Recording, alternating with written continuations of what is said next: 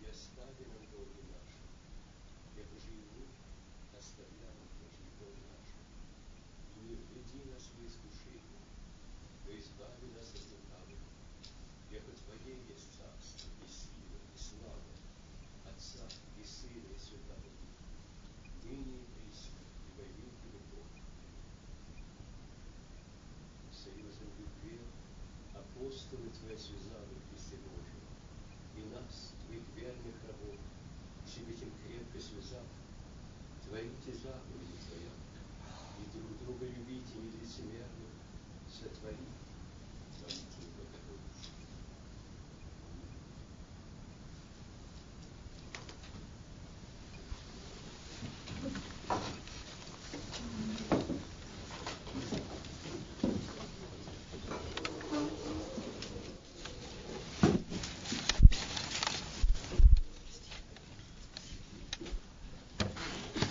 Перед тем, как самому докладу, я хочу вас попросить, если кто из вас будет уходить, закрывайте за собой дверь, не оставляйте ее открытой, потому что в это воскресенье э, после службы кто-то умудрился спрятаться в церкви, взломал э, ящик, где у нас хранятся деньги, украл все, что было собрано в воскресный день, пробил эту дверь, Э, нет, не, так не смог уйти.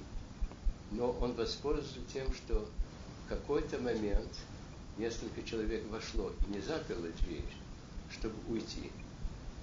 И э, когда я при, вернулся, я обратил внимание на то, что одна, одного ключа не было на двери, который ведет в подвал под лестницей входной. И я всегда запираю за собой дверь на случай. И оказалось, что один засов снят, э, э, между двумя дверьми на запад было открыто, другой засов снять, здесь дверь была открыта, здесь пробита дверь, там он попробовал выйти. И, в общем, где-то спрятался. Я раз пять обходил весь храм и не нашел его. И потом э, приходила полиция с собаками, искали, но он умудрился в какой-то момент уйти. Так вот, я вас прошу, когда будете выходить, не оставляйте дверь открытой, потому что войти всякий человек может. Но обыкновенно после служб все обходят эти комнаты и ну, нижнее помещение. А он, несомненно, спрятался где-нибудь и на, галере, или на галерее где-нибудь, куда люди не ходят. Когда я остаюсь после службы, я все обхожу. Но меня не было в этот день. И так и Надо случилось. Так что это первое. Второе касается непосредственно моего сегодняшнего доклада. Если можно так очень грубо выразиться, я хочу вас э, использовать как морских свинок для эксперимента. Дело вот в чем. На, на прошлой неделе э, вместе с Владыкой Анатолием мы ездили в Манчестер для встречи с э, герцогом Эдинбургским, который сейчас э, хочет начать работу в, э, в России, помогать там э, очистить, в общем, то, что очень попорчено и, с- э, и эм, осквернено природу. И я собираюсь сделать передачу его одной лекции на Россию через Радио Свободу, что у меня мне дается одна, ну, полчаса в неделю в мое распоряжение. Но кроме того, я хотел бы по его просьбе представить русским слушателям православное представление о связи между Богом, человеком и тварью. И вот я хотел бы с вами об этом сегодня поговорить, с тем, чтобы каким-то образом на это отреагировали, потому что то, что я себе представляю, то, что я знаю, это только ну, капля в море. И если э, после моей беседы вы э, примете участие и укажете мне какие-то другие стороны, которые я себе не представляю, или о которых я не, не думаю, то я вам буду благодарен, потому что речь сейчас идет о том, чтобы поднять в России сознание того, как надо беречь природу, что надо сделать для того, чтобы не продолжалось разрушение тех э, богатств в области и зверей, и растений, которые сейчас очень страшно э, там происходят. Так что вот, э, я, вероятно, наскучу тем из вас, которые были на съезде в Эффингем, где я говорил на ту же тему. Точно того же самого я говорить не могу, потому что у меня записки никогда нет. И поэтому я не помню, что я мог сказать. Но если я буду повторяться, вы уж меня простите и примите э, живое участие из своего опыта, из своего знания, из своих соображений. Теперь приступаю, наверное, самому моему изложению. Э, на э, этом съезде был, было употреблено слово «кризис». Э, кризис – слово греческое, которое значит в конечном итоге суд. Критический момент – это момент, когда под вопрос ставится все, что было раньше. И кризис, понимаемый как суд, очень важное понятие. Потому что это будет, может быть судом Божьим над нами. Это может быть судом природы над нами. Момент, когда природа с негодованием, с возмущением отказывается с нами э, э, сотрудничать.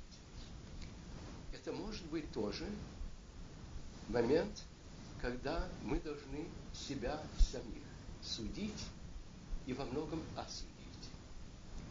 Поэтому думать о том, что мы сейчас за последние полстолетия сделали над нашей землей, ставит вопрос нашей совести. Вопрос не в том, что нам выгодно или невыгодно, чтобы земля была плодородна и чтобы все происходило как можно лучше, а в том, какая наша нравственная ответственность перед миром, который Бог сотворил, который Он сотворил из любви и с любовью, который призвал к общению с собой. Разумеется, каждая тварь общается с Богом по-иному. Но, однако, нет никакой твари, которая с Богом не может иметь какого-то общения. Иначе понятие о чуде было бы невозможно. Когда Христос приказывает ветру улечься, водам эм, успокоиться, то это говорит не о том, что у него есть какая-то магическая власть над природой, а о том, что живое слово Бога каким-то образом воспринимается всякой его тварью. Теперь мы, но кроме понятия об суде, который содержится в слове кризис, есть еще другое понятие, о котором я никогда не слыхал раньше – но который услышал на этом съезде нашем.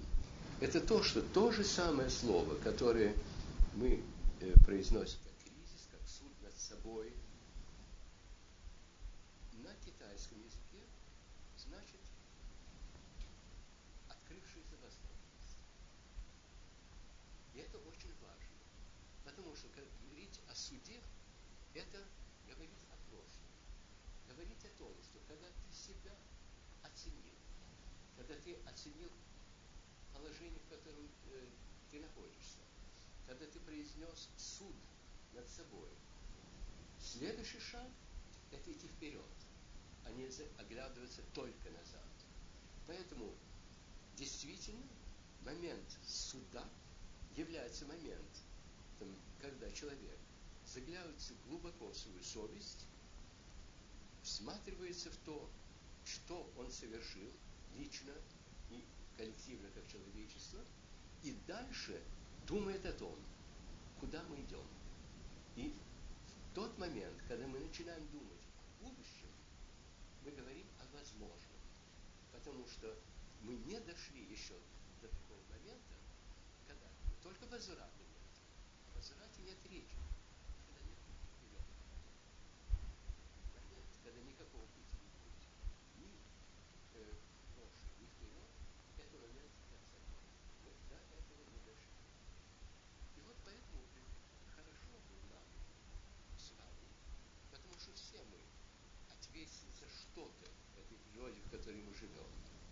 Все отравляем землю, мы отравляем воздух, мы все принимаем какое-то участие в разрушении того, что Бог создал.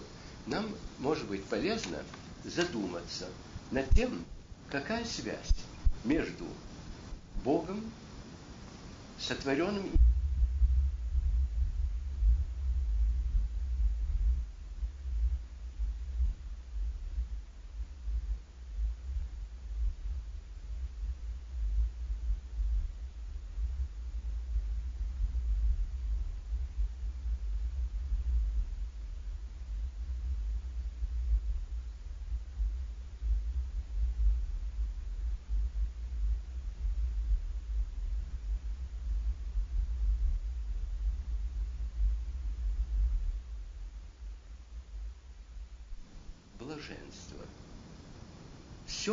Привести к состоянию святости или совершенства. Если можно так выразиться, Бог в момент, когда Он творил человека или другие твари, их творил из любви. Творил их для того, чтобы с ними поделиться всем богатством, которое ему самому принадлежит. И больше того, не только богатством, которое ему принадлежит, но даже как бы и самим собой.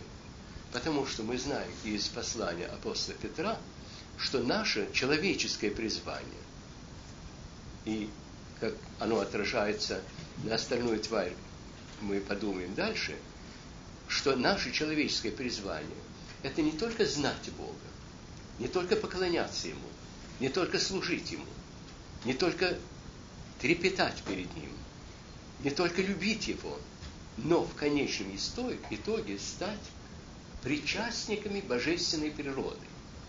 То есть именно приобщиться к Богу так, что божественная природа нам прививается, что мы становимся подобны Христу в этом отношении. И святой Ириней Ионский в одном из своих писаний употребил замечательное и, может быть, страшное даже, во всяком случае, величественное выражение, когда он говорит, что в конечном итоге, когда вся тварь дойдет до полноты своего существования, когда человек дойдет до своей полноты, все мы лично и коллективно силой Святого Духа станем так едины со Христом и человечеством нашим, и Его божественностью, что уже мы будем по отношению к Богу единородным сыном Его, неприемными детьми, не только учениками Христа, но во Христе мы будем Его единородным сыном. Вот наше призвание в конечном итоге. Но это не значит, что человек призван к этому, а остальная тварь нет. И вот я хочу э, обратить ваше внимание на несколько моментов этого рассказа о сотворении. Мы видим рассказ о том, как Бог произносит Слово. И начинается то, чего никогда не было раньше. То есть начинается, появляется бытие, то, чего не было. И первое, что появляется, это свет. Есть, правда, не библейское сказание, но восточное о том, что свет рождаются от слова. И это замечательная картина о том, что Бог произносит творческое слово, и вдруг появляется свет, который является уже началом существования реальности. Дальше мы видим, как другие твари образовываются велением Божьим, как бы шаг за шагом совершенствуясь. И мы доходим до момента, когда создается человек.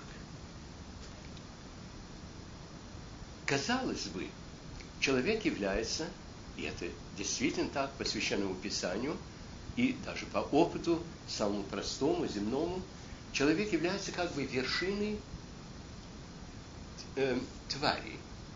Но рассказ о том, как он создается, очень интересен тем, что нам не говорится о том, что Бог, создав самых э, высоких, развитых животных, дальше делает э, следующий шаг для того, чтобы еще более совершенное э, живое существо создать. Нам говорится о том, что когда все твари сотворены, Бог берет э, глину земную и из этой глины творит человека. Я не хочу сказать, что это описание того, что совершилось. Но я хочу сказать, что этим указано, что человек создан из основной как бы э, материи всего мироздания. Разумеется, из той же материи созданы другие существа. Но подчеркнуто здесь, что он не в отрыве от других существ, но что он как бы в корне существования всех тварей, что он создан из того элементарного, основного, из чего все остальные твари вышли. И это как бы нас делает родными не только, как, скажем, э, неверующий бы сказал, самым высоким формам э, животного мира. Это нас делает родными самым низким, самым высоким тварям, и земным, и неземным. Мы созданы из того же как бы материала. И это очень важно, потому что, будучи родными всему тому, что было создано, у нас прямое соотношение с этим. И когда святой Максим Исповедник говорит о, э, при, о призвании человека и говорит, что человек создан из материи, из материального мира, из элементов материального мира и из элементов духовного мира, что он принадлежит и духовному миру, и вещественному, он подчеркивает то, что благодаря этому, потому что он в себе содержит и вещественное, и духовное, он может привести все созданные твари к духовности и привести их к Богу. И это призвание человека, основное. И вот это очень э, важный момент, потому что дальше и приходит другой момент. Момент воплощения Слова Божия, Сына Божия. Бог становится человеком, Господом нашим Иисусом Христом. Он рождается от Девы. Он получает полноту своего человеческого естества от Богородицы и полноту своего божества от Бога и Отца. В нем, как говорит апостол Иоанн в Евангелии, вся полнота божества обитала телесно. Он полностью Бог, он полностью человек. Он совершенный человек, потому именно, что его человечество соединено с божеством нераздельно и неразлучно. Но вместе с этим обе природы остаются самой. Божество не делается веществом, и вещество не делается эм, божеством. Говоря об этом, тот же самый Максим Исповедник нам говорит что можем мы себе представить это так, будто мы взяли меч, холодный, серый, как бы без блеска, и положили его в жаровню. И через некоторое время мы его вынимаем. И тогда этот меч, вещь горит огнем, вещь сияет. И настолько огонь, то есть жар, пронизал, соединился с железом, что теперь можно, как говорит Максим, исповедник, можно резать огнем и жечь железом. Обе природы соединились, пронизали друг другу, оставаясь, однако, самими собой. Железо не стало огнем, огонь не стал железом. И они вместе с этим неразлучны, нераздельны. И вот, когда мы говорим о воплощении Сына Божия, мы говорим о том, что Он стал совершенным человеком. Совершенным и в том смысле, который я только что указывал, что Он совершенен, потому что Он дошел до полноты всего того, чем может быть человек, единым с Богом. Но вместе с этим он совершенен и тем, что он в полном смысле человек.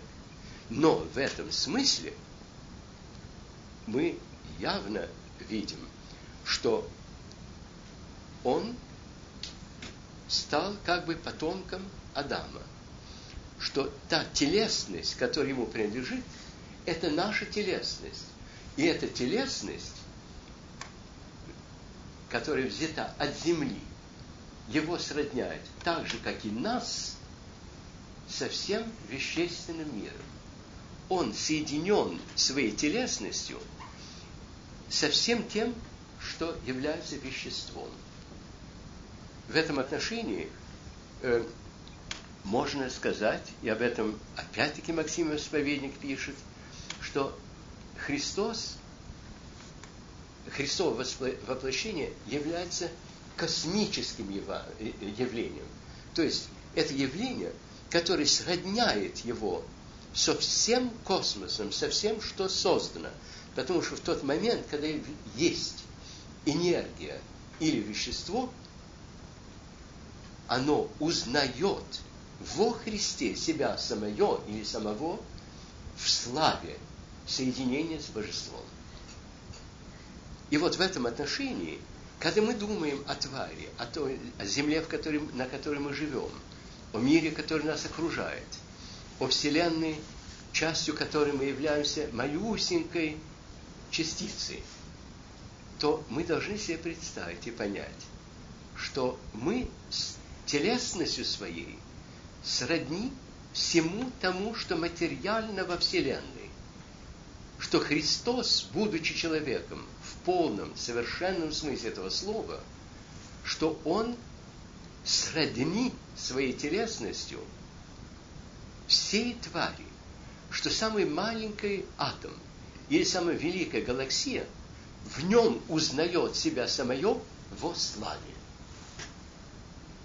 Это нам очень важно э, помнить, потому что мне кажется, что кроме православия ни одно вероисповедание э, на Западе не восприняло космичность э, воплощения и славу, которая открылась для всей Вселенной через воплощение Христова.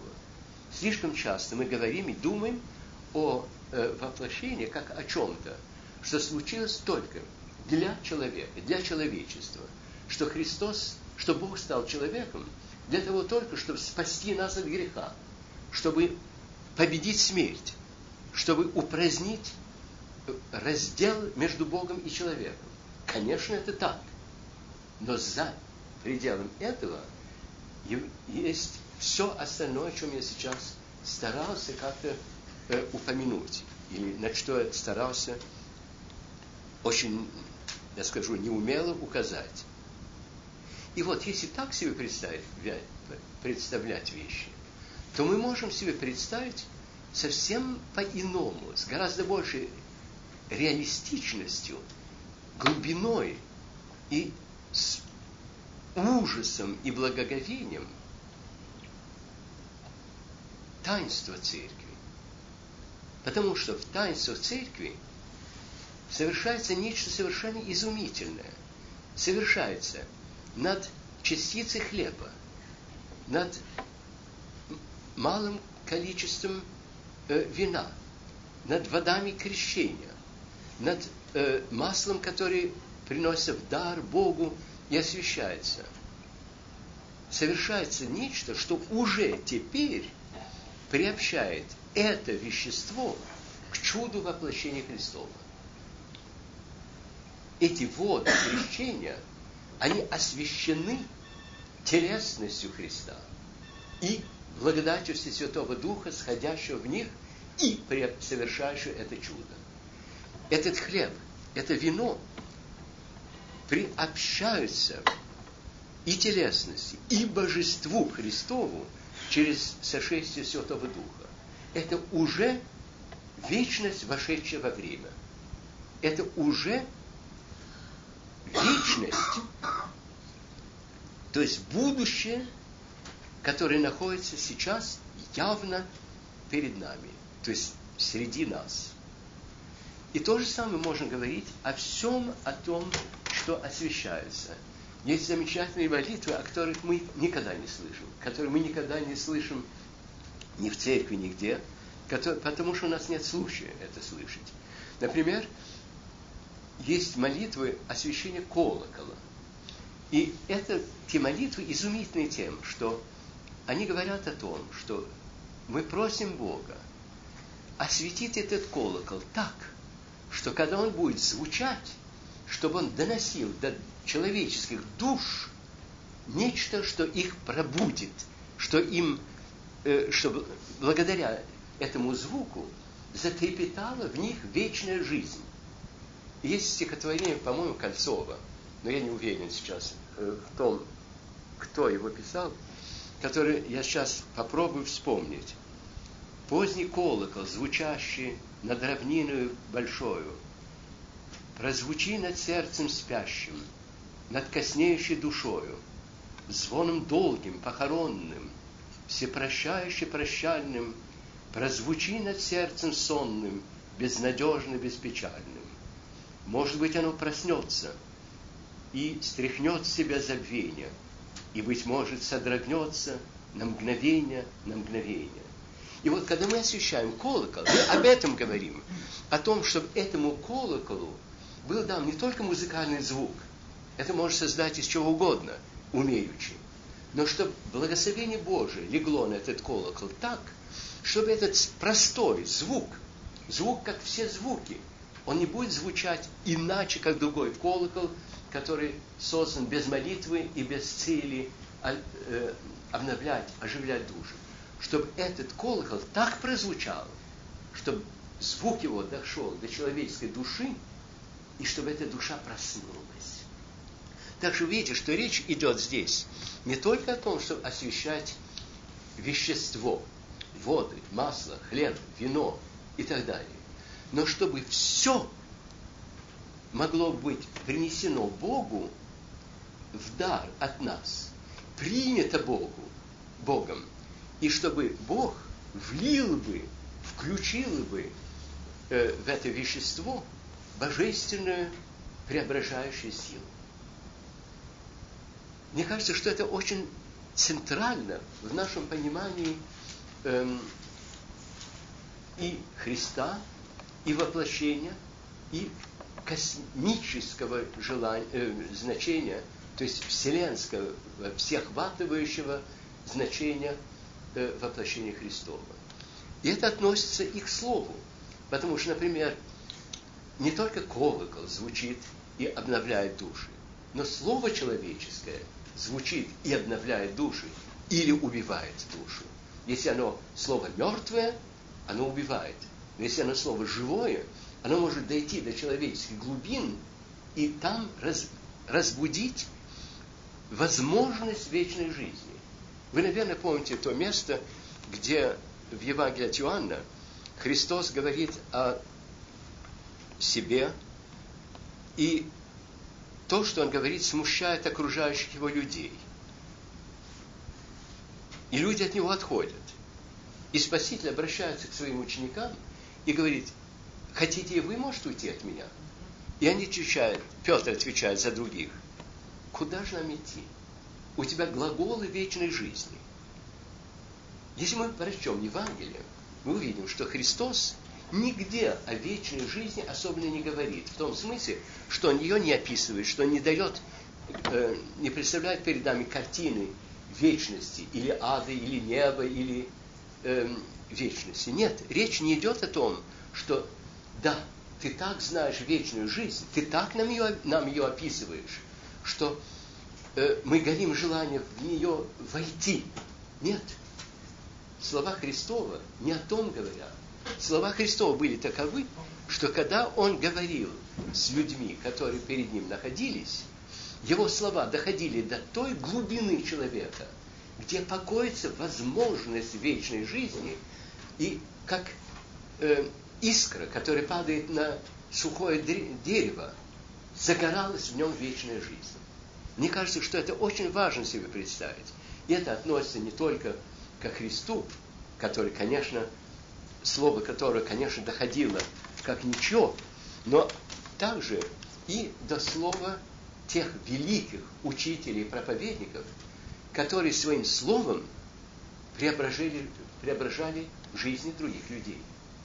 Поэтому все вещественное, и звук вещественный, и свет вещественен, и э, все материальное, которое вокруг нас, видимое и невидимое, то, что настолько велико, что мы не можем даже себе представить э, размеров этого вещества, и то, что так мало, что мы не можем его уловить даже инструментами какими-нибудь, все это каким-то образом, не каким-то образом, а тем, что человек создан из земли, то есть принадлежит своей плотью ко всему веществу, во Христе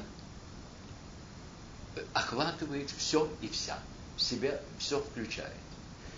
И поэтому, когда э, нам говорится о том, что призвание человека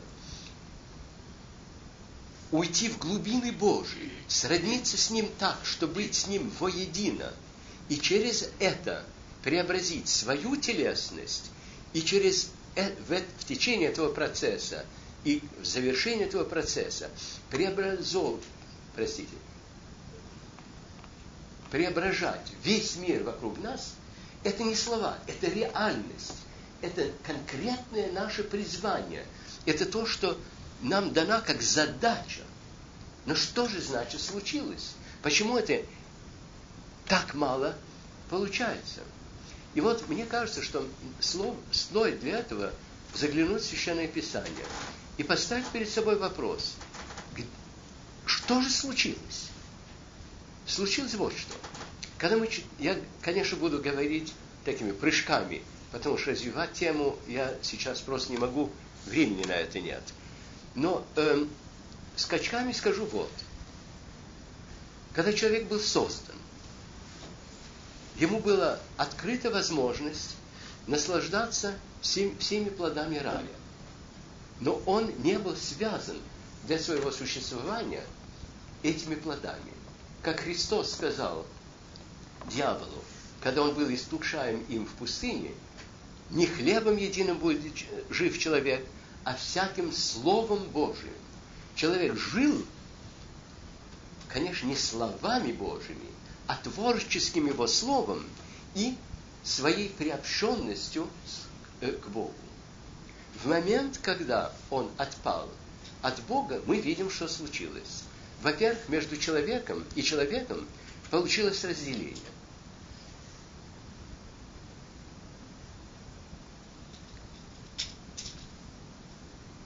Когда, был, э, когда э, Ева была сотворена из Адама, они друг друга на, э, на, друг, на друга посмотрели, и Адам сказал, это плоть от плоти моей, это кость от кости моей. То есть он увидел в ней себя самого, но уже не замкнутого в себе, а перед собой. Он видел в ней не отражение, а свою собственную реальность, и она то же самое. И они были едины. Грех их разделил. И грех разделил не только их, но разбил цельность отношений человека со всем окружающим миром. И теперь, когда человек оторвался от Бога, потерял способность жить ничем иным, как Божьим Словом, Бог ему дает возможность и задачу. Возможность существовать тем, что он будет получать некоторую долю своей жизни от плодов земли и задачу возделывать эту землю, потому что без этого он умрет.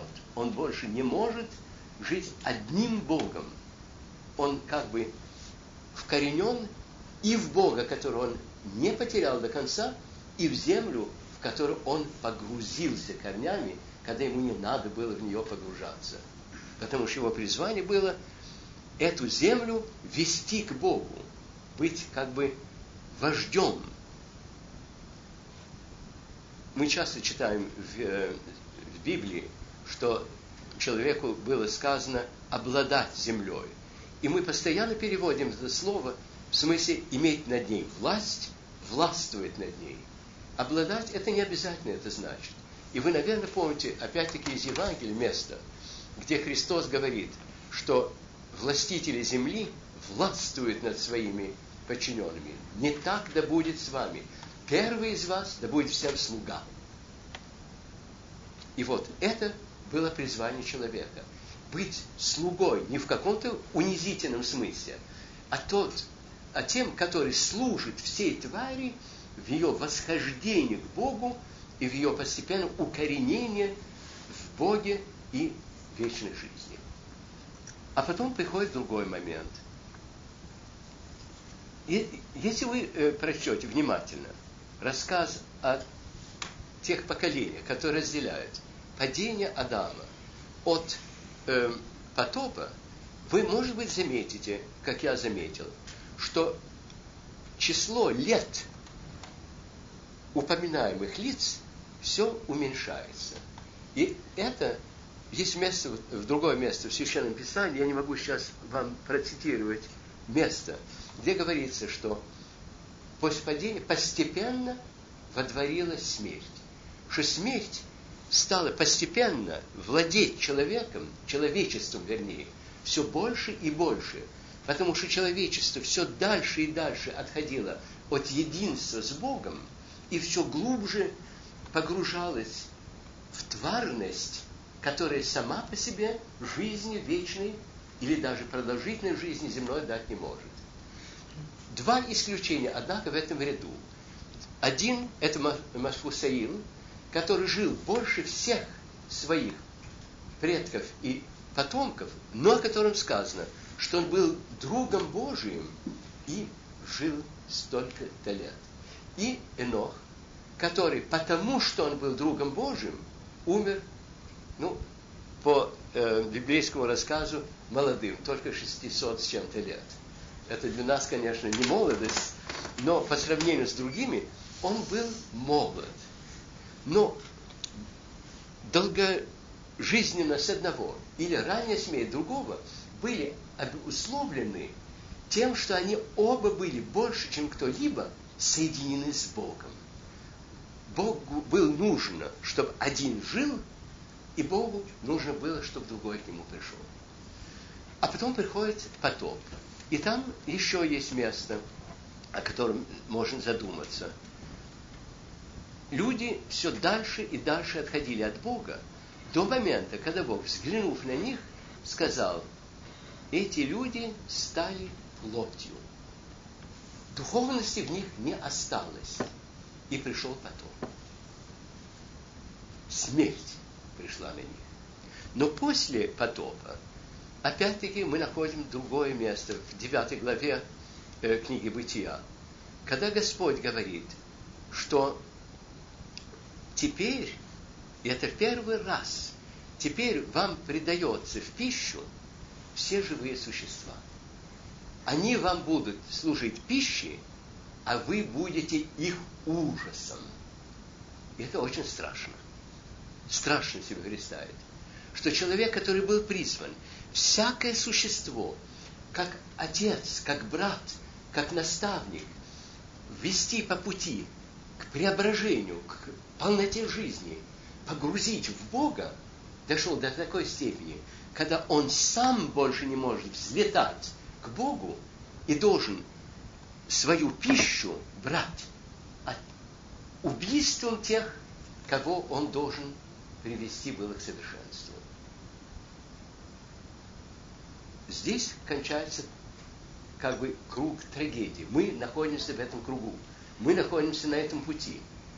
Э, мы все еще продолжаем жить не только вечной жизнью и Словом Божьим, хотя святые, да, в значительной мере возвращались к этому. Святые нам говорят о том, что надо молитвой, э, духовным подвигом постепенно высвобождать себя от нужды питаться плотью животных, переходить только на растительную пищу и, у, уходя в Бога все больше и больше, нуждаться в ней все меньше и меньше. Были святые, которые жили только тем, что они раз в неделю приобщались святых тайн. И вот в каком мире мы живем. Вот к чему мы призваны. Вот то, что какая была, была данность, какое наше православное представление о том, каков мир, как Бог с этим миром связан. Не только как творец, который просто, ну, творит и э, остается чужим своей твари. Даже художник не остается чужим тому, что он творит, потому что всякий может узнать руку художника или эм, э, ну, его печать на его творчестве. Но здесь речь идет о другом, о том, что это не только тварь, которую Бог творит и пускает жить. Это тварь, с которой Он остается связанным, и которую Он зовет к себе для того, чтобы вырасти в полную меру данных возможностей. Из невинности к святости, из чистоты в преображенность. Вот представление, которое у нас есть в православной церкви о тварном мире, о соотношении Бога с человеком и со всей тварью без исключения, и о роли человека. И тогда становится понятным, как мы можем с точки зрения православной церкви ставить вопрос о том, какова наша роль, что мы сейчас делаем с землей. Не потому, что то, что мы делаем с землей, нас погубит, а потому что то, что мы делаем с землей, является нарушением нашего человеческого призвания. Мы сами себя губим, и мы закрываем путь другим тварям к преображенной жизни. Вот на этом я хочу кончить свою беседу. И я хотел бы, чтобы вы мне помогли разобраться дальше. Потому что все э, то, что я, не, может, не совершенно все, но то основное, что я нащупал. Но я хотел бы, чтобы вы мне помогли. Вот Иисус Христос, когда воскрес,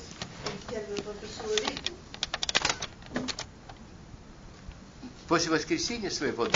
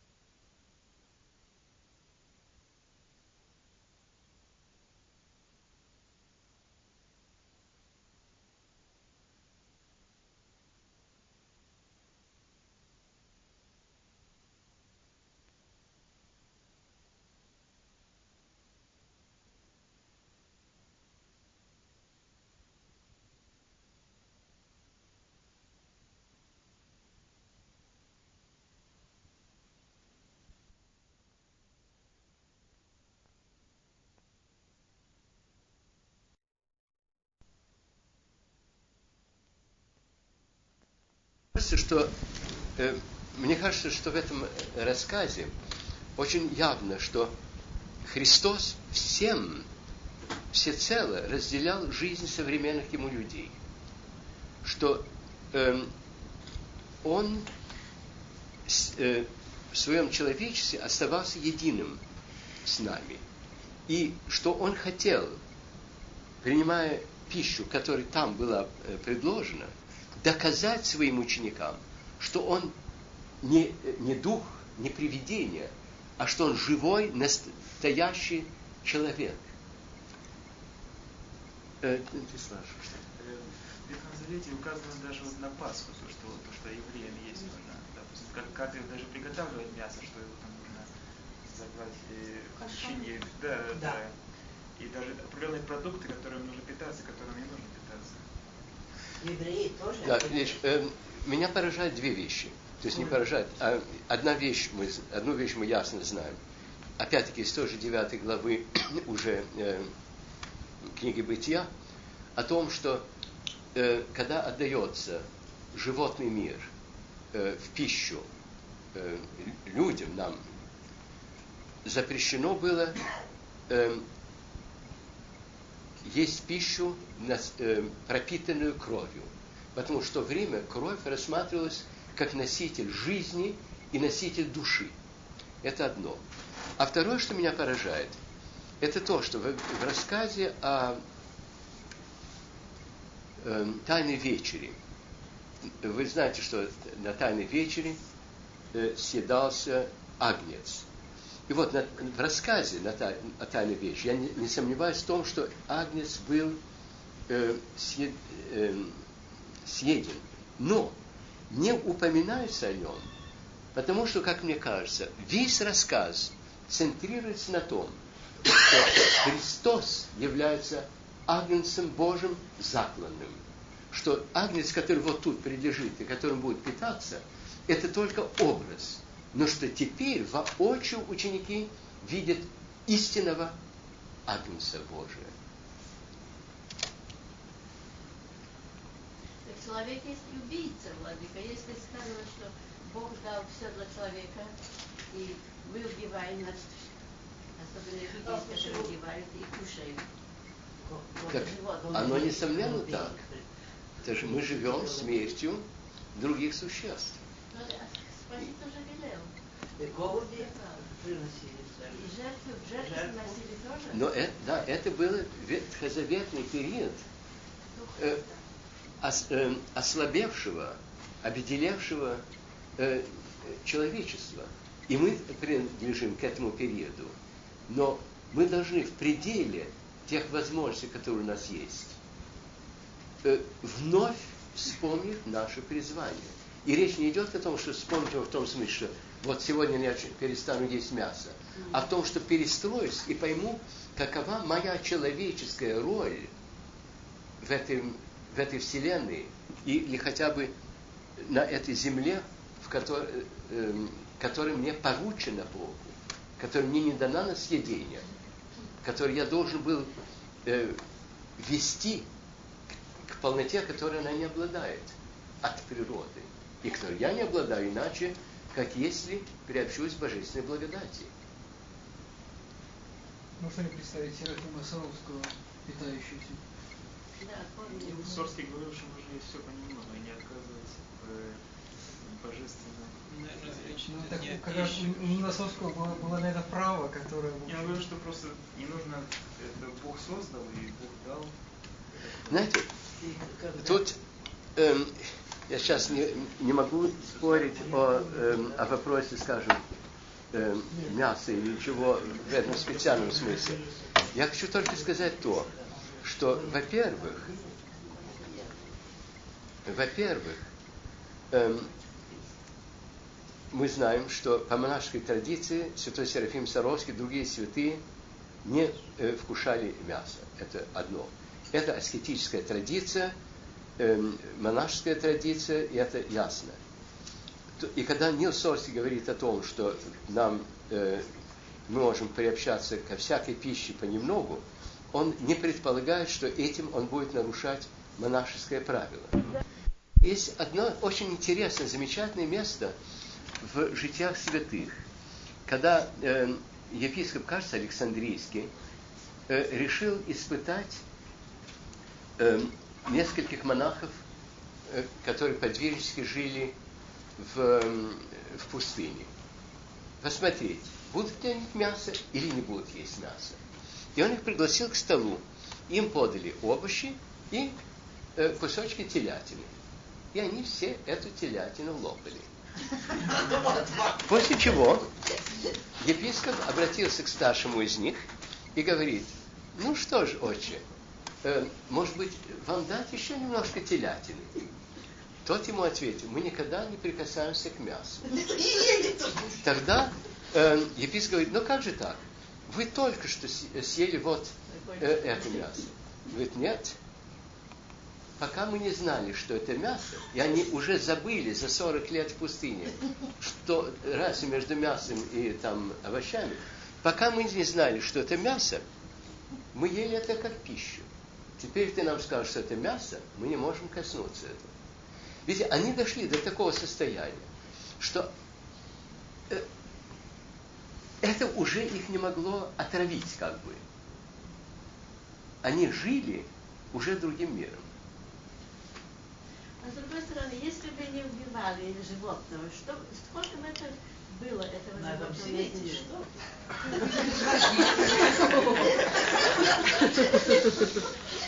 Ольга,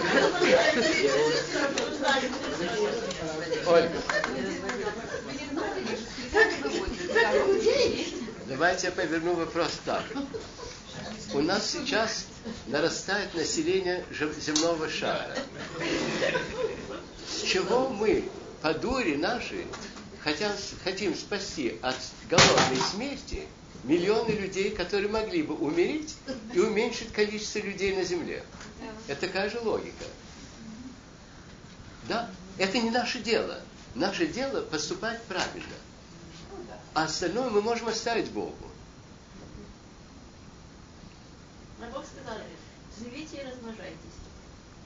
Как песок моря. Да. Но не... Я, знаете, я вам Бога объяснять сейчас э, не стану, но я э, не думаю, что Бог сказал, размножайтесь так, чтобы на земле не было места даже ноги поставить, чтобы вы друг друга удавили, и чтобы вы умерли стоя вот так, как иногда в храме стоишь, и еле дышишь, и можешь даже ноги поднять от усталости, потому что висишь между двумя или четырьмя соседями. Ну что? Нет, вот это дело. Тут, эм, Война, Вопрос война убивает. простите, да? Вопрос ответственности есть. Если мало еды или слишком много людей, тогда, может быть, можно прекратить размножаться. Да? Ну, Невозможно. Очевидно, этот вопрос решается все-таки не людьми. А Бог определил, каким образом э, число людей, число Да, животных да, вот. уравновесится. Да. Но И, скорее случае- всего, для человека вопрос, каким органом он э, решает для себя все вопросы. Если он оп- оперирует собственным сознанием, логически выстраивает, как ему жить, то он все равно ошибется. А если он живет действительно по вере и э, оперирует к сердцу, то тогда э, Бог, Бог укажет ему, как поступить. И все вопросы, по-моему, связаны прежде всего с этим. Если э, святые люди не имеют э, необходимости есть мясо, поскольку они имеют другую пищу, то для них и вопрос не стоит, есть или не есть. Если стоит вопрос, есть или не есть, то, наверное, он и разрешится. Когда, Я- когда скажем, свят... Во мне есть такая уверенность, что дело все дело в любви. То есть, объясни. Кто на примере Евангелия, на примере Евангелия, на примере вот нас, допустим, много людей сейчас на земле. Э, мы- есть группа в церкви. Э, И существует определенная политика, которая у нас э, появляется, когда исчезает любовь. Вот Христос пришел. Он сказал, что его царство любви. И когда его хотели сделать, ну, допустим, политиком, он, и это как раз это не его было царство. Например, любви он все время, он и кормил людей несколько раз. И это, то есть, вроде бы самая элементарная вещь. Вот у нас какие-то есть отношения, вот, вот мы знаем друг друга, мы знаем друг друга. Если у нас не будет Любви? между нами любви, вот нашей Правильно. церкви, именно появится какая-то политика Да. вдруг. Если она сразу, когда кончается любовь, появится сразу политика. Мы не сможем накормить друг друга. И да, и, э, и нам кажется, что это все что-то очень ну, далекое, абстрактное все время. Ну вот на примере иконы, там это говорится прямую сразу. Как это? Ну, Это показывается просто. Люди, допустим, двое, допустим, пара. И, есть, и видите, чувствуется среди любовь, так нарисовано. А вокруг сразу все появляется гармония. То есть вокруг их, их выстраивается природа, здания, животные. И это показано в, в любой иконе. И так, вообще, ну это на примере, допустим, даже у меня как чувствую, если я, и кончается где-то любовь, но я вот, допустим, и даже движение было, допустим, хорошее, да? А потом э, так тут часто очень случается. Хорошее было движение, а потом тут же, ну, я вот хорошее хотел что-то подарить, да? Из от души. А потом думаю, это будет тоже здорово А, подарить, дьявол, будет выгода дьявол, тоже. да. Современно потом я думаю, а будет выгода. Значит, то есть, как Дьявол. бы вот, да, то есть такой вот э, уже как бы соблазн, это уже не любовь. И вот это вот, все, вот мне кажется, и с- происходит сейчас. Да, то есть э, будет э, Христос пришел, чтобы не было этой политики, а политика же везде, во всем. И все дела, мне кажется, даже накормить друг друга мы никогда не сможем. Знаете, есть русская пословица. Не урожай от Бога, а голод от людей. Сейчас можно было бы накормить Вселенную. Но мы сидим на запасах. Тем, чтобы не продешевить. Жадные. Вот э, что происходит. Скажем, если все запасы, которые собраны в Западной Европе и которые лежат с тем, чтобы они не были проданы, Гниют. Э, Гниют, Нет, они даже не море. гниют, они очень осторожно и на- за большие деньги э, хранятся в целости. Если бы дать, люди не умирали бы с голоду. С другой стороны, да, я э, согласен э, Миш, что где кончается любовь, там начинается расчетливость. Но любовь заключается в том, в основе, не в чувстве, не переживании каком-то, когда млеет э, сердце, а в том, чтобы ответственно отнестись к другому человеку или к другой твари. И именно вс- не только к человеку, к- но и к твари. Вот у нас икона есть с, мал- с маленькой частицей мощей святого Власия Севастийского. Э, Он был епископом, э, проповедником, э, он был за свою веру взят и пострадал мучеником. Но в его житии есть одно, ну, одна черта, которая меня всегда глубоко трогает. Когда он шел на, на смерть, когда его вели на смерть, он вдруг увидел, что рядом с ним по дороге бежит собачка на трех лапках, потому что одна лапка ранена. И он забыл о том, что его везут на смерть. Так его пронзила жалость к этой собачке. Он оста- остановился, ее благословил, собачка убежала здоровой, а он пошел умирать. Ведь понимаете, что значит это? Это не, раска... не анекдот а, э, из животной жизни. Знаете, э, это рассказ о том, как человек может в себе нести такую сострадательную любовь, что когда он увидел страдания д- какой-то твари, не человека, а собачурки, он забыл о себе, о том, что его ведут умирать, мучить, терзать, и только о ней вспомнил. И проснулся э, от этой жалости, потому что собачка убежала, его повели дальше. Вот что значит любовь, когда она доходит до какого-то предела, который, конечно, нам не под силу.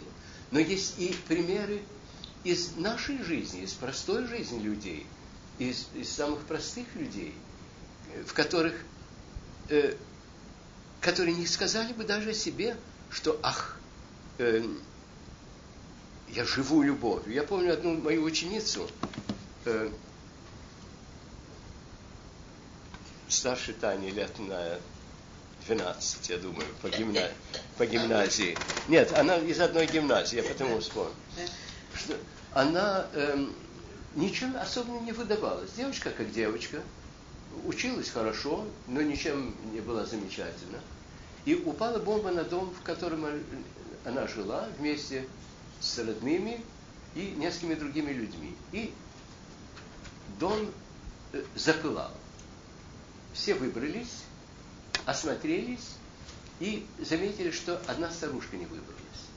И эта девочка не стала рассуждать о том, что она христианка, что она живет любовью или чем. Она просто вошла в огонь спасать эту старушку и сгорела с ней. Вот о чем я говорю, что э, предел любви в том, чтобы и не подумать, что иначе просто поступить нельзя. Это уже тут никакого ни расчета нет, ни размышления. Нельзя иначе. И она даже не подумала, что нельзя иначе. Она просто сделала нельзя иначе. И вот если мы в своей среде начали бы друг к другу относиться, ну, не так, потому что кишка коротка, а э, хоть немножечко в это направление бы двинулись. Хотя бы даже, скажем, ну, с размышлением. Не, не так, эм, как эта девочка или как э, власти севастийские. А, а каждый раз, когда перед нами возможность, остановили бы свой эгоизм, свою, свою жадность, свое себелюбие, свою нелюбовь, ну, все э, разные чувства, которые нас раз общают. И дали бы себе поступить. И поступ... еще одно, мне кажется, очень важно было бы, чтобы мы не давали себе времени между моментом, когда у нас добрый порыв, и моментом, когда мы этот порыв приведем в действие, подумать. Я помню из, э, в дневнике отца Александра Ельчанинова есть место, или, может быть, в его записях, которые я читал в свое время. Он говорит, что никогда не надо дать между доброй мыслью и поступком времени подумать, надо ли, сейчас ли, не может ли кто-нибудь другой сделать. Потому что тогда мы этого не сделаем. Надо, чтобы добрый порыв стал бы поступком сразу.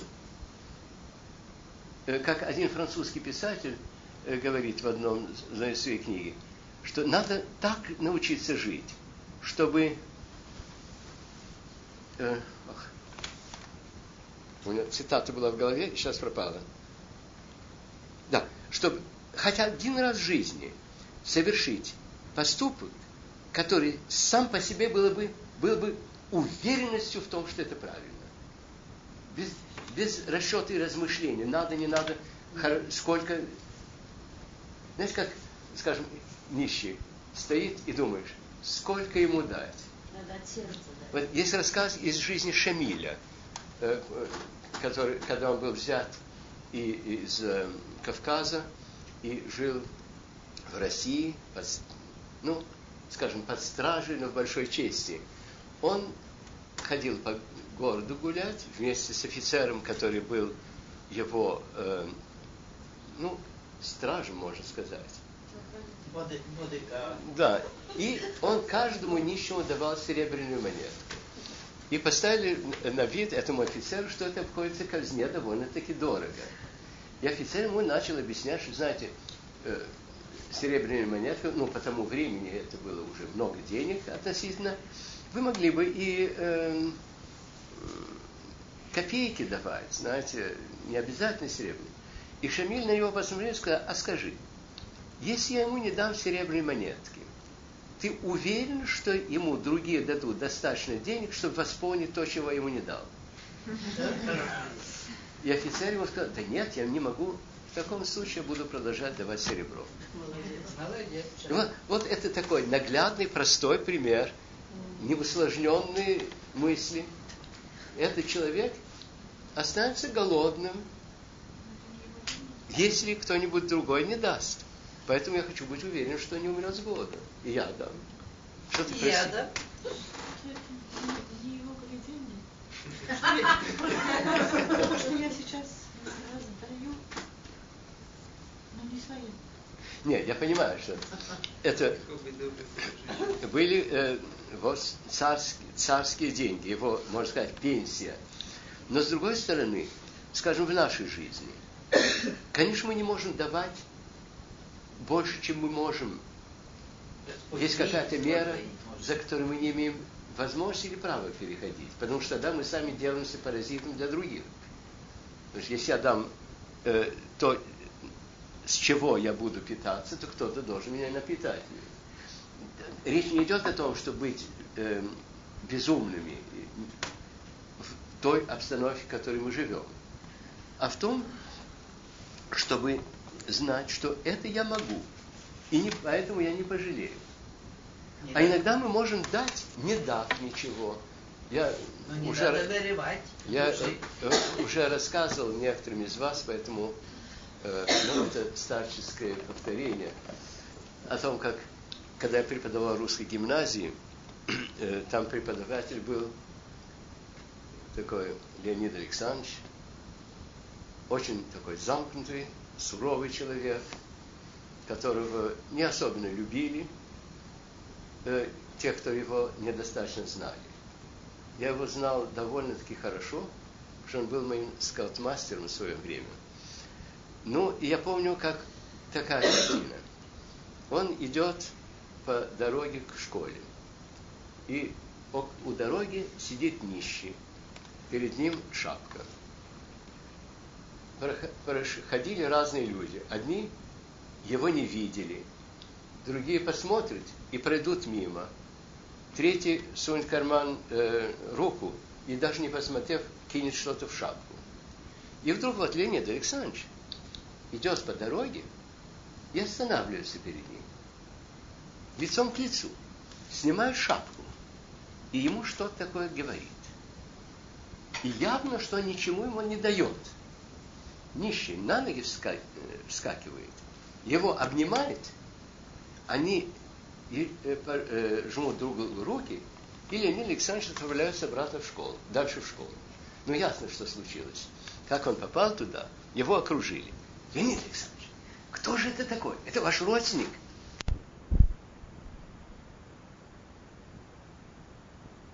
Вы, и мы видели, вы ничего ему не дали, а он вас поцеловал. Что же случилось? И вот из этого бедного Леонида Александровича, который был замкнутейший человек, вытащили следующее.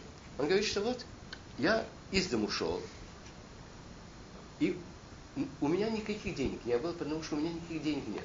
Мы позже узнали, что он умер с голоду, потому что он ел только то, что находил в помойках.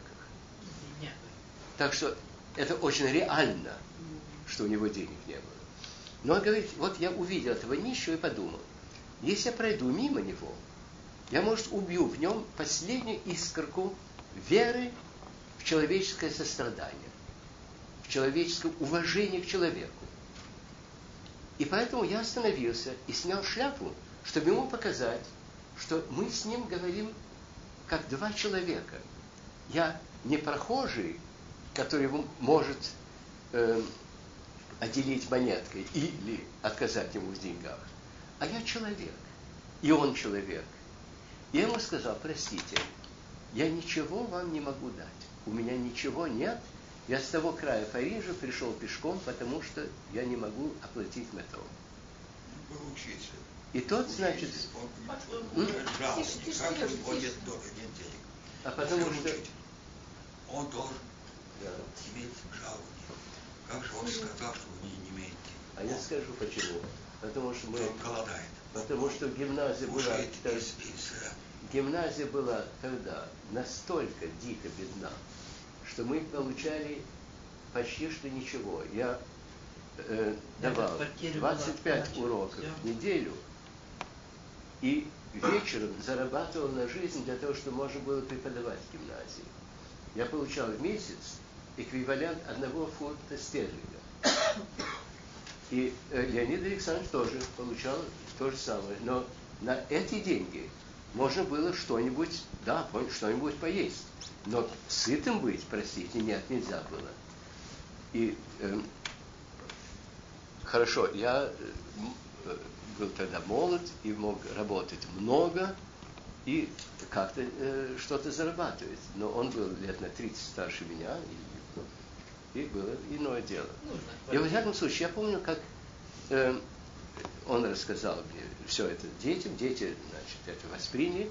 А потом я этого самого нищего встретил, э, к нему подошел, что-то ему сказал, и говорит, знаете что, я никогда в жизни большего не получил, чем сегодня от этого человека. Он во мне человека признал. Денег он мне не дал, да. Но денег он с других людей сколько-то, может быть, и мог получить. Но он для них не был человеком. А для этого Леонид Александрович, он человеком был. Так что тут вопрос не, даже не о том, что вот дай много, или дай меньше, или дай столько, или, а как ты дашь. Или даже как ты не дашь, как вы видите.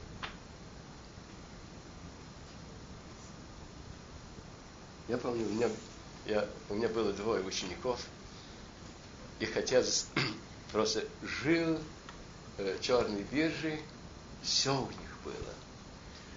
И я их возил гулять, между прочим. И я хотел их научить э, давать, потому что они брать умели, а давать нет. И отец умел только брать. И как-то мы проходим мимо нищего, и я демонстративно вынимаю из кармана монетку и даю им, чтобы дети смотрели. Один из них мне говорит, это что, ваш родственник? Я говорю, нет. Зачем же вы ему тогда деньги даете? Я ему объяснил, что он голодный и так далее. А, говорит, а сколько дать надо?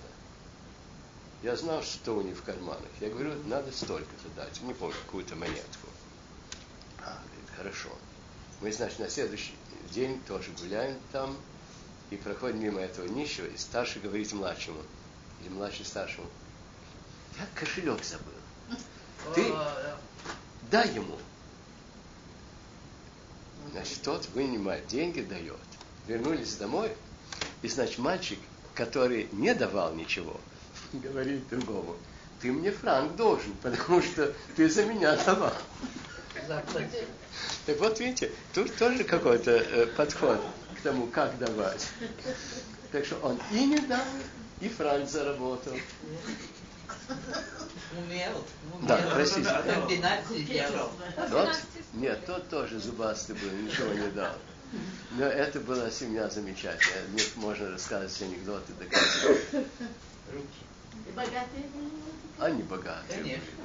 Они, А богатые они очень жили, бе- они черные жили, э, биржи жили, у них все было. У них хлеб был, когда у нас не было, масло было. И эм, я помню, как-то я пришел, простите, нет, не надо рассказывать. Я, я вам сказки рассказываю, вместо того, чтобы э, делом Ну, заниматься. давайте начали, так закончите. Конечно. Ну хорошо, закончу и дальше не буду. Я как-то к ним пришел урок давать, и я, ну, пару дней неч- нечего было есть. Я думал, вот попасть бы тогда, когда они возвращаются из школы и пьют чай с хлебом и маслом. Масла вообще я не видал два года или три. Пришел и значит, звоню, засов, засов, засов, цепь, цепь, цепь, с двери снимается. И младший из них, Жоржик такой, открывает, облизывается и говорит, «М, для того, чтобы у нас урок был э, более долгий, мы э, уже э, чай выпили, и мы теперь спокойны. Я думаю, ах ты, маленькая девочка, как бы что-нибудь все-таки съесть. И я, значит, решил их, эм, ну, как бы сказать, экзамен провести. И дело было в том, что я преподавал, кроме всего прочего, русский язык. Я им для этого рассказывал на русском языке, медленно, с, с, ну, с инсценировкой, э, длинный рассказ э, о, я помню, о лисичке, ее э, приключения. Я знаю. Это длилось не знаю сколько недель или месяцев да, подряд. да, да. Я каждый раз что-нибудь выдумал, надумал, выдумал, надумал.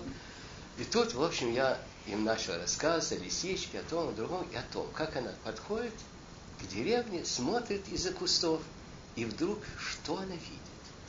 Перед хатой сидит мужик, который отрезает от большого хлеба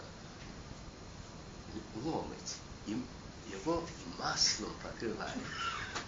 Дети, посмотрите, посмотри на одну минуту, потом скочили и бегут на кухню. Мама, мы хотим хлеба с маслом. И тут я тоже получил. Да, простите, это уже не связано, это уже другого. Да, Но это жизнь, владыка. это жизнь. Да. Аня. Можно смотреть на воплощение Христа не как исторический момент, но в том смысле, что, Троица существует до начала времени, и, и воплощение, и смерть Христа, и воскресение имело место не, в- не во времени, в вечности, в том смысле, что это уже случилось, случилось до начала времени. времени. В каком-то смысле, я думаю, что можно, вот в каком смысле. Во-первых, э, рождение Христа, воплощение, то есть зачатие, рождение Христа, жизнь Христа, смерть Христа, его погребение, его воскресение, исторические факты. Это то, это случилось во времени, в определенные течение каких-то лет. Но с другой стороны, есть рассказ, то есть не рассказ, а есть такая ну, мысль, проведенная, я не помню сейчас кем, но э, ее можно вычитать в житие протопопа Авакума, э, им самим написанного, о том, как он или тот писатель, э, кого он упоминает, я сейчас не могу вспомнить, себе представляет сотворение мира и человека. И рассказ идет приблизительно так. Я не цитирую дословно, но в основе так. И сказал отец сыну, сын мой, сотворим человека по образу нашему и по подобию. И сын ответил, сотворим его, отче. И отец ему сказал, да, но человек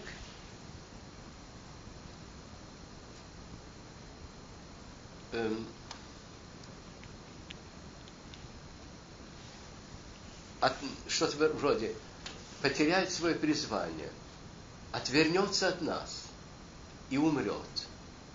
И тебе надо будет стать человеком и умереть для того, чтобы вернуть его к жизни. И, э, спас- и сын отвечает, да будет так. И Бог и э, творение совершается.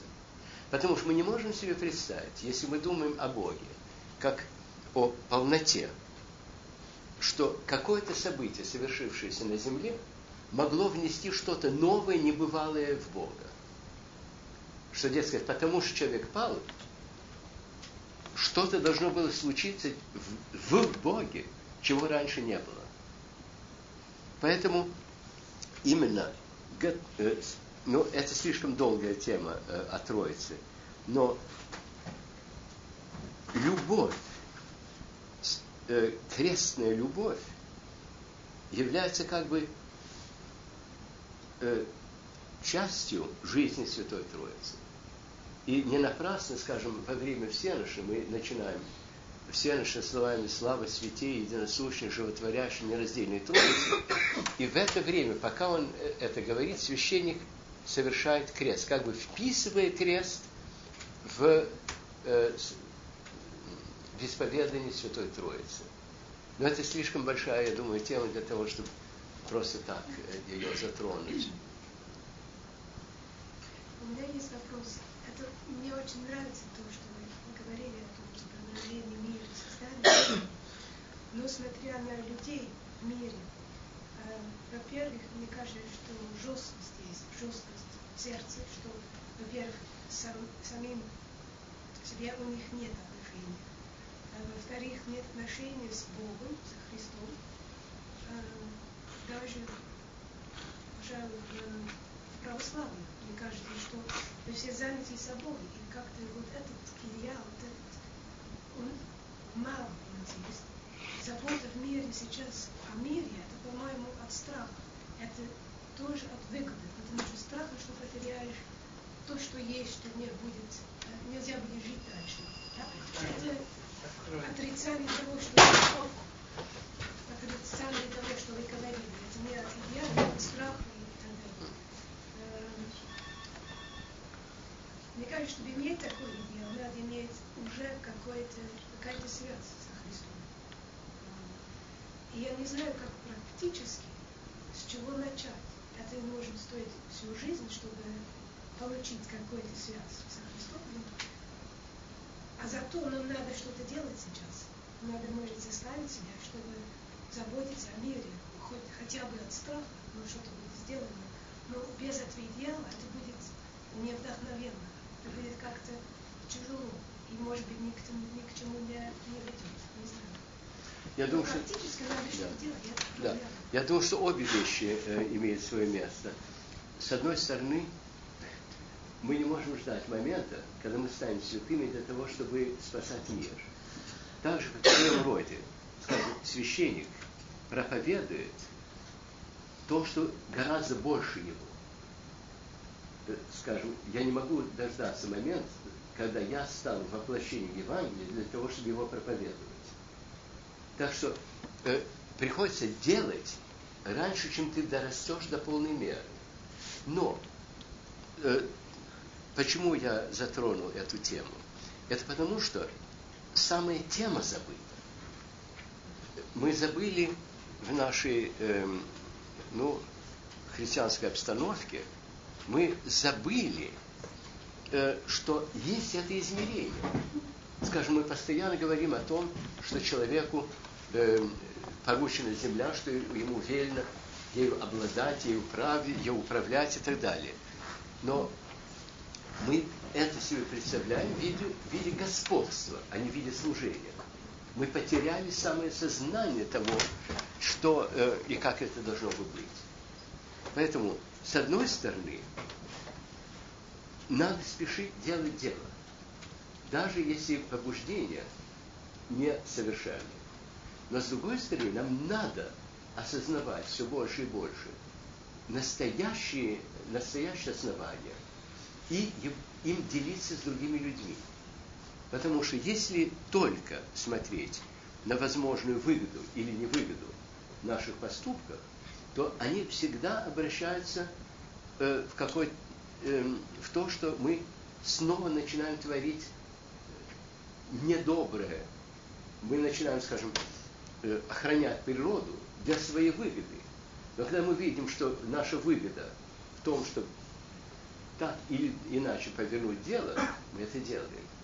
И потому я думаю, что так важно иметь э, такую богословскую базу об отношении Бога с человеком и со всей тварью, и о роли человека, э, как, как бы посланника Божия – и служителя Божия по отношению к твари. Потому что это может вдохновить сначала единиц, потом большее число людей.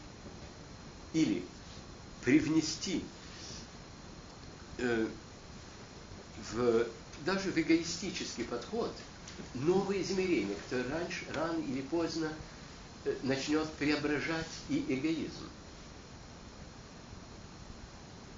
Но, конечно, сейчас мы не можем говорить о том, что, э, э, скажем, экология была бы построена на таком видении, как у Максима Исповедника. Но мы должны об этом знать, что оно есть, что это лежит в основе священного писания э, и Ветхого и Нового Завета, и что это наше призвание. И что мы должны так относиться, что жизнь драгоценна, что мы призваны служить жизни, а не э, ею обладать, то есть э, властвовать над ней или быть паразитами земли. Вот почему я думаю, что эта тема важна. Владыка, раньше люди больше охраняли природу, чем теперь. Было меньше людей. Во-первых, меньше людей было, это тоже. Но еще, кроме того, жадности было меньше. Не, не, не выдумали столько способов быть жадными. Да. А можно спросить, пожалуйста, знаете, вот насчет э, добрых дел и так далее. На, насчет Миша- чего? Нас и Миша задал вопрос по поводу того, чтобы там делиться куском и так далее. Вы знаете, иногда бывает так, что ты делишься куском хлеба, а потом видишь, что люди тебя используют. И после этого, когда ты это узнаешь, ты это последнее можешь отдать, а потом ты видишь, что люди это используют и используют себя таким нахальным образом. И нас становится так тоскливо, особенно это касается, у меня был здесь такой случай, вот Вера о нем даже знала, Да. что приехали из Советского Союза и просто обманули нас. Они сказали, что вообще негде жить, на самом деле они приехали по фальшивому приглашению. И, понимаете, настолько с таким чужим, вообще совершенно людям, которым мы не знали, мы так обратились к ним, а, вернее, к ним, ам, э, как говорится, с ними так поступили, что, ну, просто вот последний, я, например, вообще ездила в другой конец Лондона, чтобы конец, чтобы взять, э, чтобы этой девочке найти кровать. Потом мы выяснили, что они приехали и по фальшивому приглашению, и знали, что нужно на следующий день пойти было в церковь. И вы знаете, и вот это убивает, я не знаю, может быть, вам не это может- Бог это- я просто уже боюсь, понимаете, что-либо Ирина, сделать. это не первое, я столько Понимаете, что ничего не очень страшно, что очень страшно ошибиться в другом человеке, который действительно нуждается в помощи. Да. Понимаете? А у нас же ведь церковь это просто э, сюда идут все. И плохие, и хорошие. И, конечно, очень трудно отличить плохой или хороший человек. И вообще определение или плохого, хорошего человека очень трудно его найти. Потому что хорошего человека очень легко любить.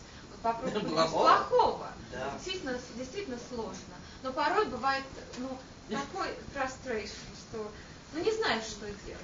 Я тоже не знаю, что делать. Понимаете, вот я- Вот я мне только- задают вопрос, а вот приезжают, они вот просто люди приезжают и отбирают то, что последнее. Я думаю, что это не только приезжие, но это э, сколько угодно таких людей, которые корешкуют зиму. Но тут... Я хотел ответить. Мгм. Я не имел в виду любовь. Это такое, как бы, э, такое, типа, ты что даешь все время, и ты улыбаешься, ты хороший. При чем ты Я улыбаешься? имею в виду, Почему нет, вот люди приходят такой открытый. Любовь я я имел в виду, это как работа тяжелая, вот, именно с нами самими, вот, в которых мы даже не приезжими. И я думаю, Бог, Он, когда ты именно вот правда и любовь, когда они соединяются, а Он тебе дает, Он даст именно путь тебе, как делать. И Он даст тебе возможность увидеть истинных людей. Именно А если не дает, Миша, что же? Потому что ну, это значит, это уже именно начинать себя работать, себя именно вот. Как из собственных отношений в своей собственной семье, нам сейчас, здесь. И Господь именно, Он именно даст. После того, как ты как раз откроешься, Он, он тебе даст увидеть искренних людей и неискренних. Это правда. И это мы сами все знаем. Да. И, и, и вот это вот есть какое-то начало. И к тому же никогда не бывает так, чтобы, в общем-то, не это, это тяжелая этого. работа, это очень тяжелая ежедневная с самим собой. Это просто я говорю по, по собственным грехам, я которые сижу сейчас, с которыми я сталкиваюсь, я чувствую, когда я и я вот говорю, что сразу закрывается дверь. И только я именно чувствую, что это грех, я, я, я чувствую, она открывает мне, я ее ждаю, человек, он, э, и вижу, что он ну, страшный, допустим, он циник. А до этого я не видел, что он циник. Нормальный парень. Я думаю, что тут такого э, прописи не может быть.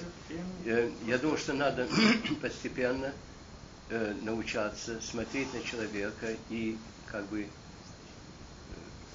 прощупывать, что ли, его, воспринимать его, сколько, где, сколько правды, сколько неправды. Но я согласен с вами, что я предпочитаю но иногда так жутко ошибешься. Я вам дам пример. Э, это был вопрос не денег. Э, лет сорок тому назад ко мне ходила одна девушка, э, очень расстроенная в разном отношении, которая пила отчаянно. Ну, она приходила, мы с ней разговаривали, и в какой-то день я был очень занят одной старушкой. Ветхая у меня была старушка, которая пришла, пришла со своим горем. Я с ней сидел и не хотел ее э, оставлять. И вдруг звонок. И появляется эта самая девушка. В таком виде совершенно пьяном. Я никогда ее не отсылал. В течение двух-трех лет. А в этот раз, потому что у меня эта старушка сидела, я ей сказал, что э, мне, у меня для, на тебя времени нет сегодня. Уходи.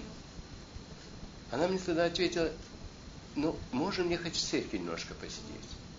Ну, хорошо, посиди. И ушел. Когда ушла старушка, я к ней спустился. Я говорю, ну что, отрезвилась? Она говорит, я сегодня не пила. Я э, пришла к вам, потому что была так расстроена, потому что э, мой жених убился э, в несчастном случае.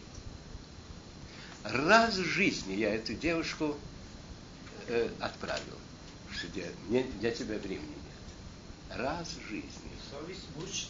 Да, так я до сих пор не забыл. И я после этого никого, э, никому не скажу, уходи, э, потому что э, нет времени.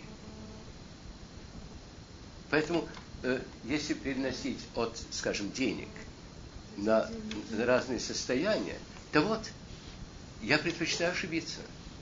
Потому что это у меня осталось как один из самых ужасных э, поступков в моей жизни, моментов жизни. Вы хотели сказать, простите, я вас перебил. Я хотел сказать, насчет сохранения природы, в большой аудитории может быть вопрос, который у меня как-то знакомый один задал, правда, неверующий. Сказал, что вот есть насекомые, к примеру, укусы, которые в своем развитии свою окружающую среду разрушают. Вот. Смысле, что они разрушишь, не летишь. Вот. И ну, то есть вот я, например, не знаю, как ему ответить не с точки зрения священной истории. Если считать, что предназначение человека чем-то другом, стать каким-нибудь межгалактическим духом или дать жизнь для робота, и в этом смысле мы можем не ценить свою природу. Вот. Мне кажется, что на этот вопрос хорошо обращать все, скажем, более общей точки зрения, чем ссылаться на Библию. Потому что если это не авторитет, мне кажется, должен быть какой-то более общий У меня ответа на это нет, не надо. Просто нет. Может, у кого-нибудь есть. Я не услышал вопрос. Я тоже не можете повторить зычным, зычным голосом. Да. Просто вопрос.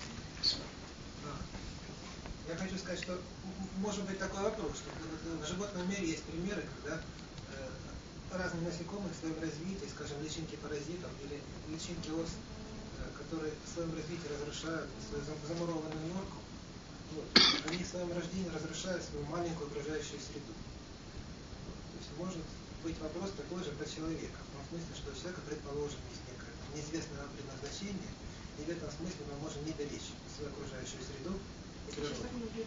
Да, понимаете? То есть в таком случае ссылка на священную историю, просто что наше предназначение это значит, не летать там где-то в космосе, это недостаточно. Мне это понятно, но я вам ответить не могу. Ну, если людям неизвестно, еще они думают, что им что-то про себя еще неизвестно, что у них какой-то там, они должны создать каких-то роботов, летать где-то. Они не знают что, им это неизвестно. Так? Но они чего-то ждут, что, может быть, когда-то станет это известно. Но Священное Писание сейчас уже это известно. Мне кажется, что, может быть, не надо принижать. Даже если людям это ну, пока ничего не говорит, может быть, оно заговорит сейчас. Может быть, для кого-то это будет, для одного во всей аудитории, это будет ответом на то, что он раньше не слышал.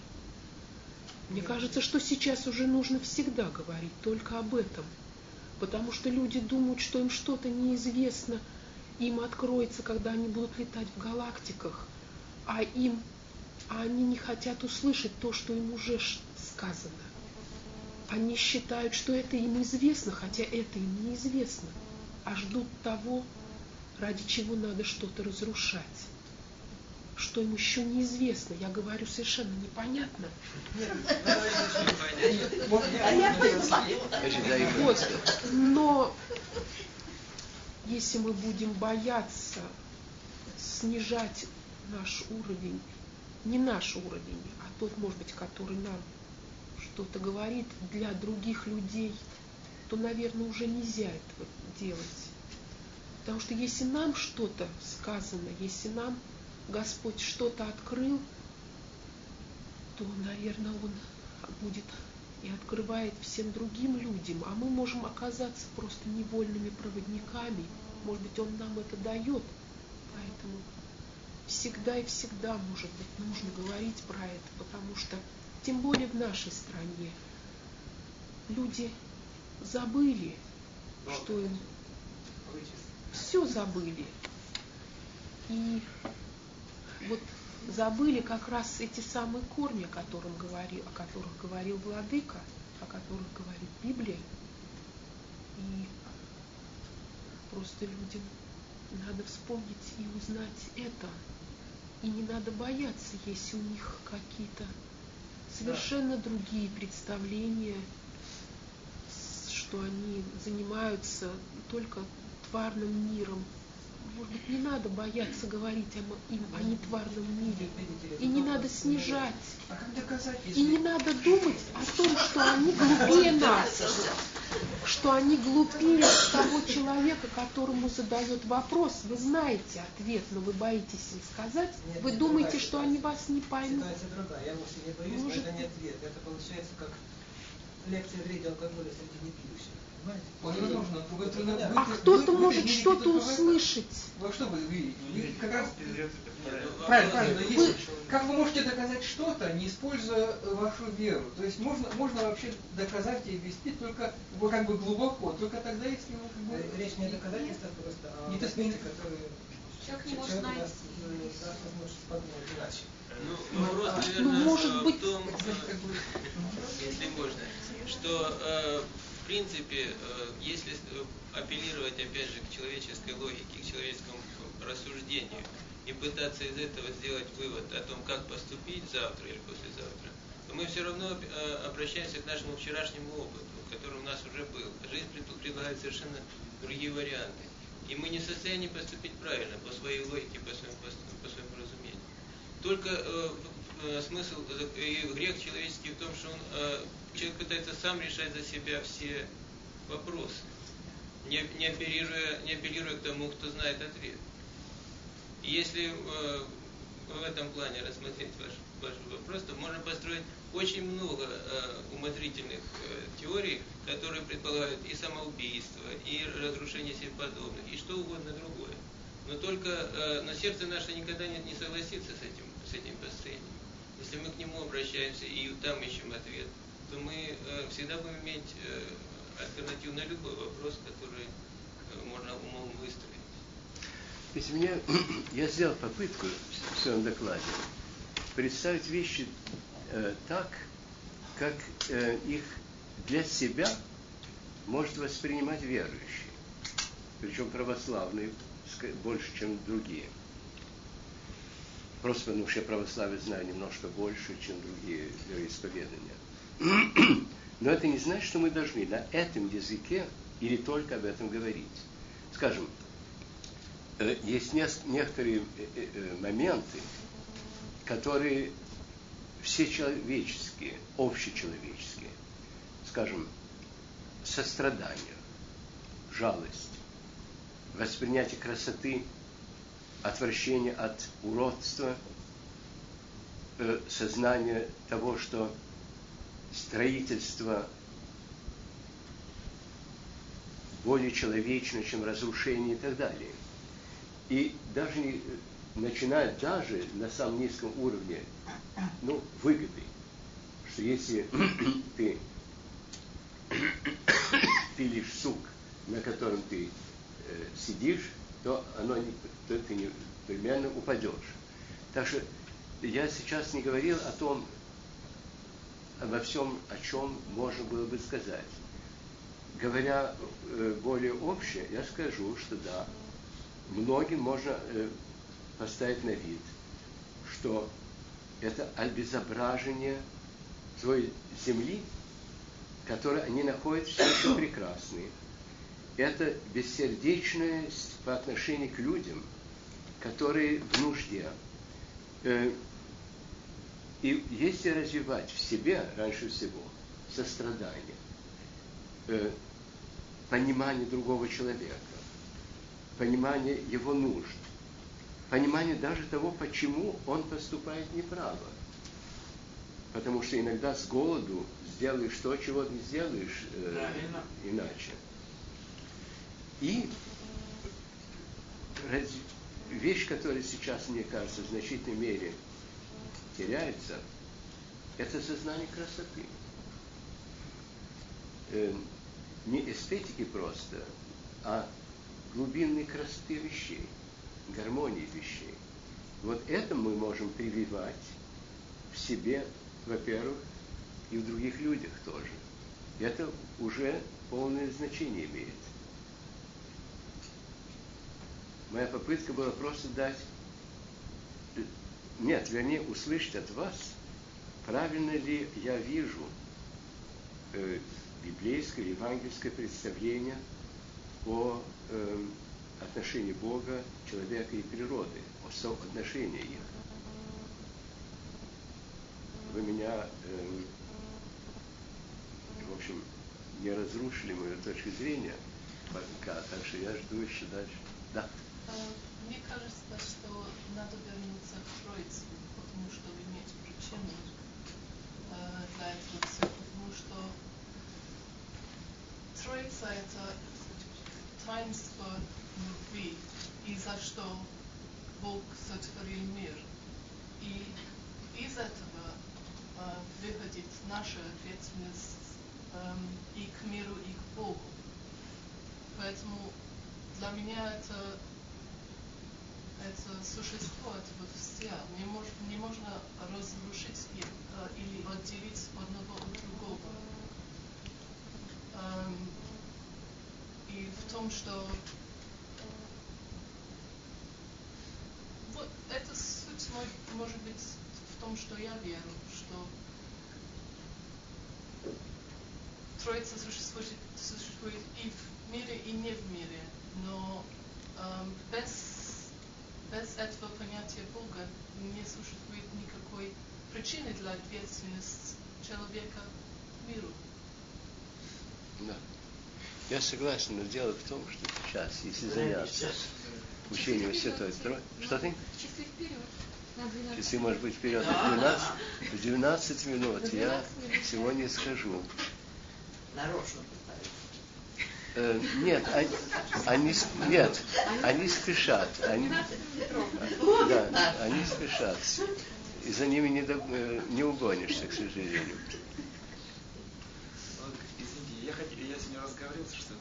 Ну, я хотел бы ответить вот на этот вопрос, Мгм. еще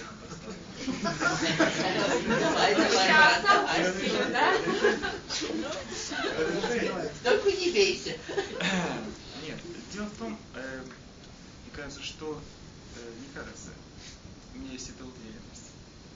А уверенности может быть от того, что вот как раз я изучаю наши святые иконы. Наши, то, что я изучаю наши святые иконы. То, что мы сейчас с помощью науки мы знаем о космосе. Много Но галактик. не все. Да, что они существуют. И еще наука нам дает очень много абстракций. Мы все время говорим об абстракциях, забываем себя. Вот вы существуете? Вам виднее. Я существую. Мы, наши лица, мы видим друг друга.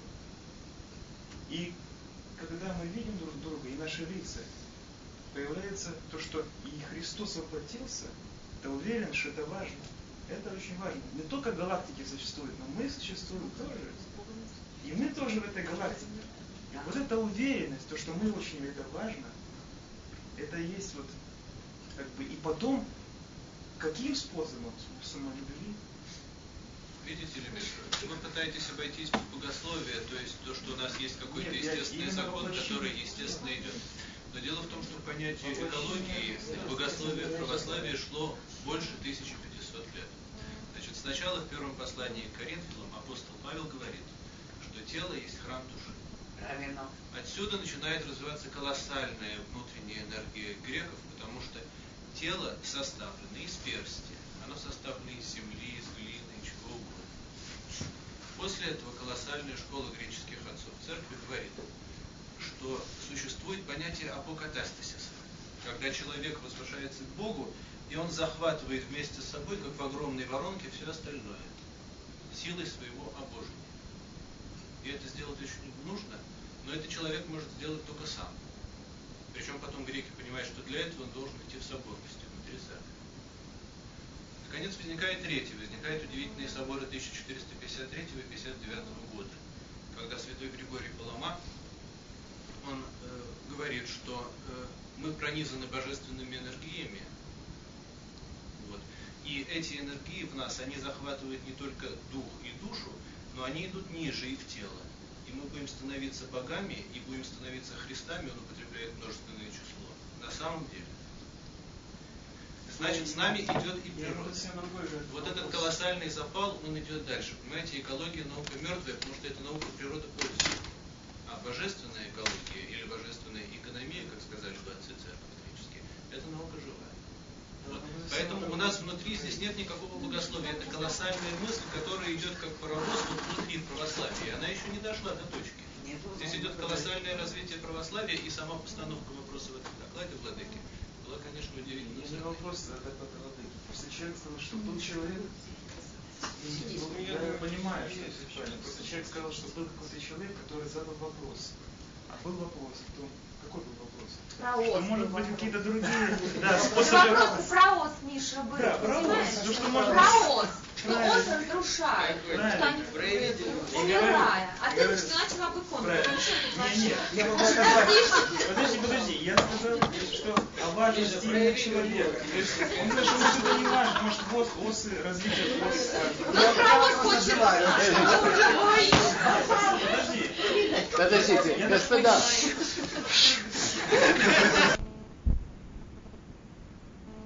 господа. У нас только два уха. И поэтому четырех сразу слышно очень трудно. Ну, про вопрос. Про ос. Пускай Миша кончает. Давай, Петя, давай. Был вопрос, потому что уч- э, другие какие-то способы развития человечества, правильно? Поэтому я так сказал, что важно, почему важно мы? Потому что мы существуем. И я только- развития человечества, Миша, здесь при чем Так я и говорю, что нужен этот опыт церкви и Христа, то, что он воплотился, именно он важен, потому что мы, мы забываем о себе, о, спо- о галактиках, дом, каких-то способах развития. То есть вот эта фантазия, это не истина, потому что вот я имею в виду, что, что мы забываем о себе. Вот э, просто хотел сравнить, что все. Дело в том, что сохранять мир приходится со всеми людьми, не, не только с верующими.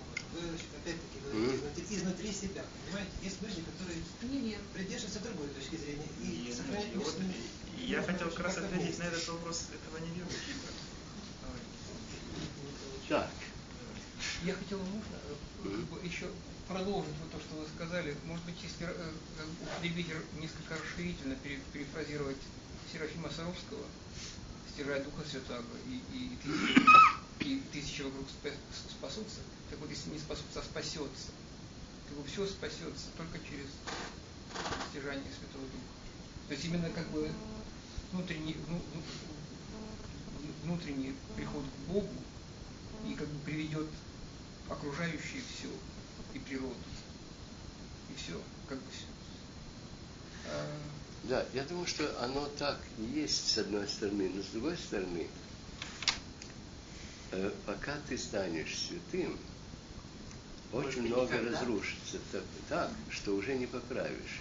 Я думаю, что тут э, эм, надо подходить со всех возможных точек зрения, что иногда надо делать вещ- вещи по соображению холодного ума, пока не согрелось сердце. Когда согреется сердце, ну тем лучше. Но если ждать, чтобы мое сердце согрелось, для того, чтобы я сделал правильную вещь, то очень много воды несется под мостами. Эм, не заключаются ли наши ошибки, вот экологические в том числе, именно в том, что мы хотим как можно скорее сделать из добрых побуждений нечто, и э, именно делая как бы не- нецелостное какое-то действие, разрушаем э, то, что находится рядом. Все-таки я слышу коренной вопрос вот, э, несоответствия нашей жизни с природой в том, что человек, э, именно вот как э, Саня, я бы согласился, что э, разрушена эта целостность, и э, изначальный грех человека разрушил эту целостность э, природы, которой он, он есть часть. И когда мы говорим мы и природа, мы уже разделили э, эту целостность. И именно э, ра- разрушить вот эту границу между собой и природой, я вижу в этом именно э, ну, как бы православную точку зрения на экологию. Если я не- е- не- нет меня, а есть природа, которой я часть, то я не в состоянии ее разрушить, я не саморазрушитель. Может быть, кончить на этом мудром слове. Давайте помолимся. И теперь сегодня наше последнее э, собрание, потому что в июле, большая часть июля разъезжаются. А вас в августе? М? Значит? Нет, в сентябре, да? В сентябре. Не раньше сентября. Потому что в августе вообще предполагаются еще другие события. Предполагается то, что 26-7 э, патриарх будет здесь. Приезжает. августа. Так что он, э, поскольку я знаю, поскольку вообще э, ну, Кентерберийский передавал, он э, приедет в субботу э, когда-нибудь днем к нам, вос- м? августа. Раньше Нет, октябрь, октября. октябрь, простите. Нет, это я дурость, простите. Сентября. Да, снимайте все, что я сказал. Все относится не к августу месяцу, а к октябрю, да. Да. Так что имейте в виду, что в октябре патриарх будет здесь. Причем он будет у нас в субботу вечером, в воскресенье целый день, ночевать будет э, под нашим крылом. Потом дальше. Давайте тогда помолимся.